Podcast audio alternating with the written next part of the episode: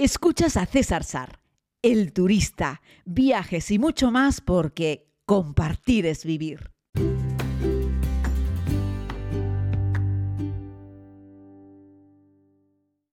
Hola, hola, querida comunidad. Hoy vamos a mm, compartir un podcast que espero que sea bastante práctico.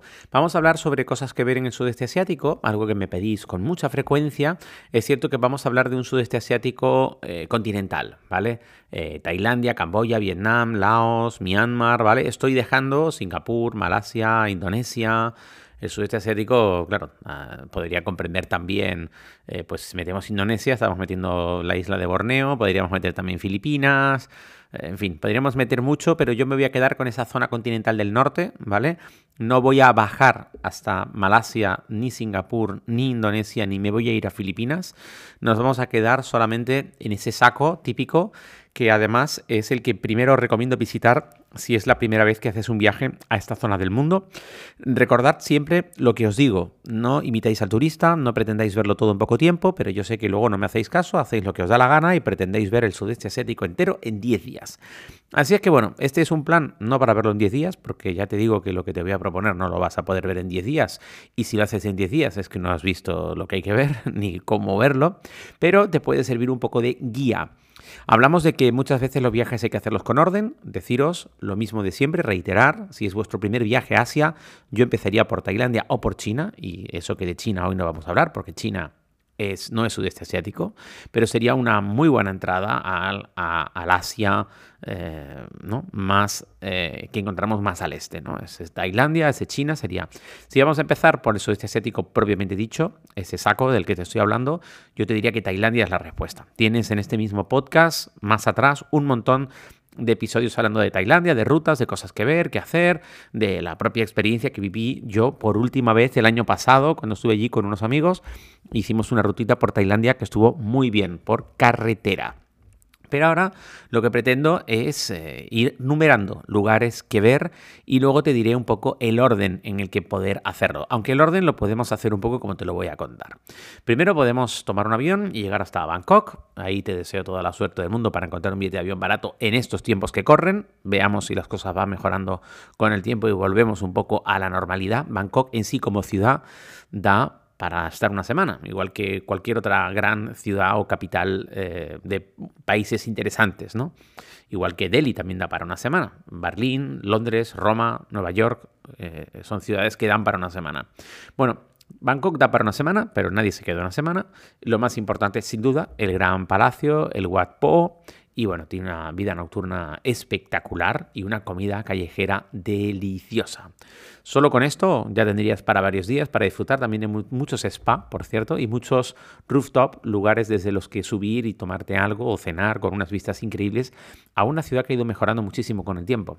Hace algunos años en Bangkok yo tenía que meterme en un taxi para no respirar la contaminación que tenía en la ciudad. Allá por finales de los años 90 ya los catalizadores han llegado, la gasolina sin plomo también y la contaminación ha descendido mucho. Igualmente sigue siendo una ciudad altamente contaminada y también tiene mucho ruido.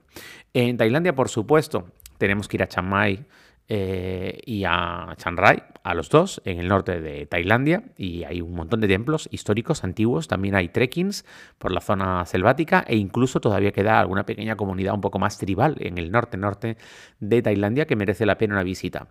Yo no soy de playas, pero sé que vosotros sí, y siempre queréis hacer playas, y en el sur de Tailandia pues tenemos algunas espectaculares, eh, solamente en Phuket hay un montón, pero la Krabi, las Islas Pipi, en fin, y relajarte y hacer un poco de buceo, de snorkel y tener paciencia. Digo paciencia porque hay muchísimos turistas en las costas de Tailandia, es uno de los destinos más destacados para ir a disfrutar del sol y la playa, no solamente por los turistas europeos, sino también van muchos estadounidenses, también van muchos australianos, en fin, mucha gente de todo el planeta acaba en las playas de Tailandia, no en vano, son muy bonitas. Decirte que si quieres las típicas fotos de playa tailandesa sin gente, madruga, vete justo con la salida del sol. No vete, no vayas, mira un mapa, norte, sur, este oeste, vete al amanecer a las playas que estén mirando al este Y el consejo que te puedo dar es que, bueno, puede, es un amanecer, pero podría parecer un atardecer, como tú quieras. El caso es que si quieres esa típica foto del sol como metiéndose, que en este caso es saliendo por el horizonte y tú estar en una playa sin gente, lo mejor es que madrugues. Depende de la época del año y veces que sale el sol a las 5 y cuarto de la mañana. Levántate, pon el despertador y tendrás una playa espectacular solo para ti con un sol enfrente. Porque esa imagen por la tarde es prácticamente imposible, al menos en las playas más famosas de Tailandia. Ese es el consejo que te puedo dar. Todo el mundo va como moscas a la miel, y lo puedo entender, a las playas que miran al atardecer en Tailandia pues yo te recomiendo que vayas a las playas que miren al amanecer. Te das un baño, corres un poco por la arena, haces un poco de ejercicio y luego vuelves y te das una ducha y disfrutas de un rico desayuno. Y verás lo que aprovechas el día. Luego te diría que te puedes ir a Camboya. Estamos en un viaje express. ¿eh? Tailandia tiene muchísimo más que ver. Pero en este viaje express por el sudeste asiático te digo que tienes que ir a Siem Reap en Camboya, del que hemos hablado un montón con los templos de Angkor Wat, pero muchísimo. No me voy a extender más. Simplemente ponle una chincheta. Merece muchísimo la pena. Si vas a Camboya y no ves Angkor Wat, a mí, de verdad, si me ves por la calle, salúdame, pero no me cuentes que estuviste en Camboya y no fuiste a Angkor Wat, porque me va a dar un dolor de pecho terrible. En Camboya puedes ir también a Phnom Penh, la capital. Sí, es cierto, tampoco es una de esas cosas imperdibles de la vida. Puedes sobrevivir sin ir a Phnom Penh. Pero esas capitales del sudeste asiático tienen su gracia y tienen algunos lugares históricos, como el Museo del Genocidio o el Monumento a la Independencia de, de Phnom Penh en Camboya. Es para pasar un poquito por allí, tampoco nos volvamos locos. Eh, hay otros sitios en Camboya, pero vamos a saltar a Vietnam, donde ahí tenemos mucha tela que cortar. Tenemos Ho Chi Minh, ciudad, eh, que antiguamente se llamaba Saigón y es un lugar espectacular para explorar un poco todo el tema de la guerra de Vietnam y disfrutar de una ciudad bulliciosa, pero igualmente amable. Es un sitio fascinante. Ho Chi Minh es un sitio que, a mí me encanta. Por supuesto, meterte en el delta del Mekong, que también lo tenemos, eh, lo teníamos, lo tenemos un poco más adelante en esta visita, que haremos también por, por, bien, por cuando nos vayamos a Laos. Pero el delta del Mekong es espectacular, tiene unos paisajes fluviales increíbles, hay mercados flotantes, comunidades locales, todo el delta del Mekong es uno de los grandes atractivos ambientales, sociales del planeta. El delta del Mekong no tiene parangón, es único, es impresionante, es diferente a otros deltas. El delta del Mekong está lleno de vida y de ramificaciones, es un sitio muy bonito. De hecho, podríamos hacer un viaje solamente al delta del Mekong y pasar 15 días por allí, entre pueblos y aldeas y alguna pequeña ciudad, y te daría de sobra y estaría increíble. ¿no? Tenemos también Hoi An, que es muy bonita, es una ciudad histórica, también la he contado en la segunda temporada de la serie, con una arquitectura encantadora, también está en la primera temporada. Y por cierto, cerca de Hoi An también hay playas muy bonitas. Tenéis algún podcast solo de Vietnam, creo recordar, eh, y podéis buscarlo con más información. Hue. Eh, es una ciudad histórica, en este caso imperial, tiene una arquitectura singular, tiene unos palacios que te dejan con la boca abierta y por supuesto Hanoi. Eh, en el norte del país, estamos hablando de este país que pega al mar, que es más estrechito, más alargado, es la capital y tiene un casco histórico muy bonito. Tiene el famoso mausoleo de Ho Chi Minh, que te recordará mucho al de Lenin en la Plaza Roja de Moscú, es una copia. Y luego, por supuesto, lo que tiene Hanoi es la bahía de Jalón, a pocos kilómetros, que merece muchísimo la pena. Vete por la mañana pronto, intenta meterte en los primeros barcos que salgan. A medida que va pasando el día van saliendo más barcos, aquello se convierte en una pequeña locura. Creo que hice un podcast monográfico sobre eso y pedid barcos como siempre os digo, que no vayan turistas chinos, pídete un barco donde vayan turistas de cualquier sitio, turistas occidentales, si te metes en un barco de un turoperador chino, te digo yo que es una auténtica locura. Esos barcos han cambiado mucho, los han estandarizado, son un poquito más grandes, son de, mm, de metal, pero algunos están como forraditos de madera por fuera, intentan parecer un junco, pero no son un junco, incluyen comida a bordo. Los chinos se lanzan a la comida como si no hubiese un mañana y dejan de mirar por la ventana. Ese es un buen momento para que tú salgas al exterior y hagas algunas fotos tranquilas, pero prepárate porque en cuanto los chinos turistas que estén en la bahía de Jalón terminen de asaltar el buffet, saldrán todos como locos también a hacer fotos con sus cámaras automáticas y a darte codazos. Intenta no caerte por la borda. Así es que mi recomendación es evita a los turistas chinos en la bahía de Jalón. Bueno, eso sería una pincelada de Vietnam. Como os digo, da para mucho más, pero nos tenemos que ir a Laos. Allí tenemos Luang Prabang, la ciudad más bonita del sudeste asiático y una de las ciudades más bonitas del mundo, desde mi punto de vista. Podéis criticarme si queréis por ello, pero a mí me parece que es un sitio fascinante. Ah, pero está lleno de turistas. Es verdad. Roma también es una de las ciudades más bonitas del mundo y está llena de turistas. Mi recomendación de nuevo es madruga. Y sobre todo pernocta, porque la mayoría de los turistas o no duermen en Luang Prabang o duermen solo una noche en Luang Prabang. Quédate un par de días en Luang Prabang, evita los fines de semana y madruga por las mañanas, pasea por sus calles antes de que llegue la gente, disfruta de su mercadillo por la noche, alójate en alguna de las casas históricas coloniales de estilo francés que tienen, que son fantásticas, de esas que suelos de madera, techos de madera, ventilador en el techo, cama grande, sábanas de seda, con vistas a un jardín hermoso. Y esto lo encontramos también rodeado de agua, también tenemos ahí toda la zona del Mekong, es muy bonito, puedes hacer una navegación cerca y es un lugar para viajar sin prisa.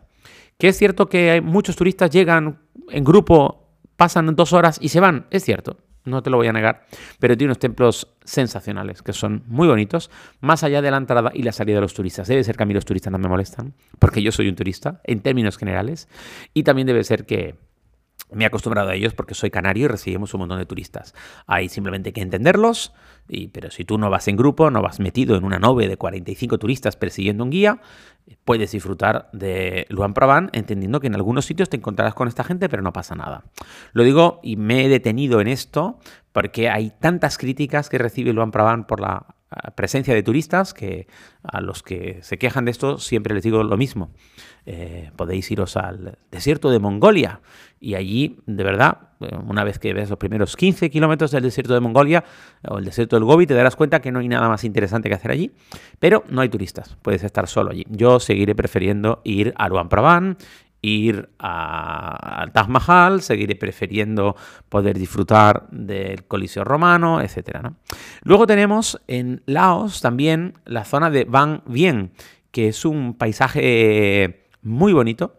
Tiene un paisaje espectacular, uno de los paisajes más bonitos del sudeste asiático. Búscalo y verás de lo que te estoy hablando. Y luego tenemos Vientiane, eh, la capital, que un poco como Phnom tampoco tiene demasiado, pero tiene el Pat Tang Luang, Em, que es un lugar muy especial, muy bonito, muy místico también, eh, con el Museo de Buda, que también es muy interesante, y el mejor, la mejor pasta eh, que me he comido, pasta con pescado que me he comido en mi vida, me la comí en un restaurante de lujo en Pientán, un restaurante italiano de lujo. En la mesa de al lado estaba el primer ministro del, país. Eh, fue muy curioso, un restaurante súper pijo al lado del Parlamento y ahí estaba la, florinata. Había un italiano que se había montado ahí un restaurante y daba de comer de lujo.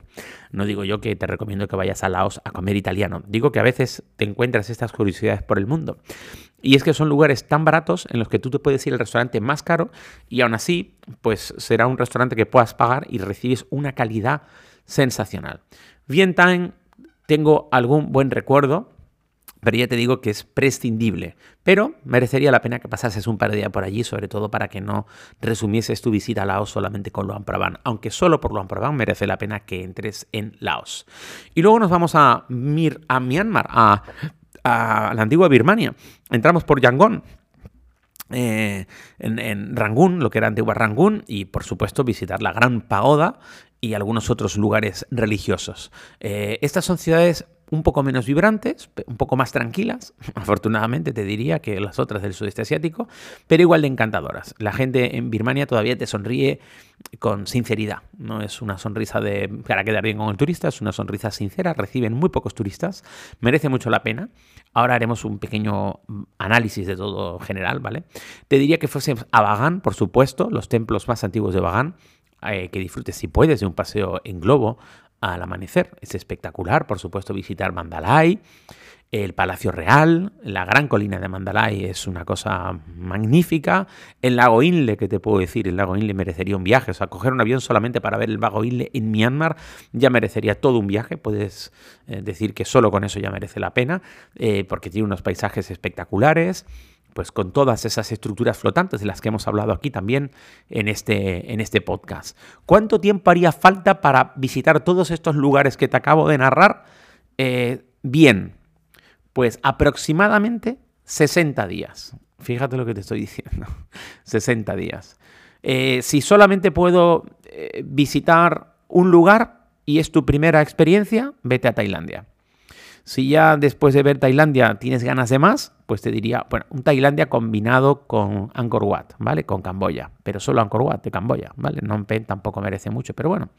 Eh, Tailandia con un Angkor Wat, ahí venga, para los que queréis tal. Luego, el siguiente paso, pues un Vietnam, que podéis combinar un Vietnam con Laos perfectamente, con Luang Prabang, un Vietnam con Laos. Y otro viaje diferente sería hacer Myanmar solo, por separado, ¿vale? Y lo haría en ese orden. Claro, me habéis escuchado decir que en Birmania hay menos turistas y ya sé que os queréis meter todos de cabeza directamente en Myanmar, pasando de Tailandia, de Laos, de Camboya, etc. Esa no es mi recomendación, sin lugar a dudas. Myanmar es muy bonito, merece muchísimo la pena, pero creo que los viajes hay que hacerlos con orden. Sobre todo porque tenemos la mala costumbre de ir comparando y luego os vais a poner a comparar, es que esto, es que aquello. Y a veces la gente dice cosas como, es que como hay menos gente es más auténtico. Y eso no tiene por qué ser así. De hecho, el Nueva York más auténtico que puedes ver es el que puedes ver en los meses que no son de vacaciones, que está lleno de neoyorquinos. Y es ese Nueva York en el que tú te vas a, a Park Avenue por la tarde o a Park Avenue por la... y la gente entra y sale de trabajar de, sus casas, eh, en el que tú ves a los neoyorquinos haciendo deporte en el Central Park por la mañana, el Nueva York en el que tú estás en la Quinta Avenida y de cualquier edificio del Rockefeller Center baja alguien y pide un taxi levantando la mano, que es una persona que trabaja en ese edificio y que va a otro sitio. Ese es el Nueva York auténtico y es un Nueva York lleno de gente, es un Nueva York vibrante y es un Nueva York auténtico. Eh, así es que no relacionemos menos gente con un lugar más auténtico. No tiene por qué ser. Es como el Cairo, es una ciudad hiperpoblada, pero eh, si la vaciamos de gente, entonces sí que deja de ser auténtico. Esa sería mi recomendación para este sudeste asiático continental del norte. Espero haberos servido de ayuda, haberos inspirado, en fin, que os animéis a viajar a estos sitios que todos y cada uno de los lugares que os he citado, que son solo los más destacados y seguro que hay muchos más, eh, merecen la pena. De hecho, prácticamente todos los lugares que te he dicho ya merecen la pena un viaje per se. Incluso ir solo a Hue ya merecería la pena un viaje a Vietnam. Muchas gracias, querida comunidad. Regresamos mañana con más. Gracias por escuchar este podcast. Puedes suscribirte si aún no lo has hecho. Aquí mismo, donde estás escuchando. Además, puedes ver más contenidos en YouTube, Instagram y Facebook. Búscalo como César Sar. Es todo gratis porque compartir es vivir.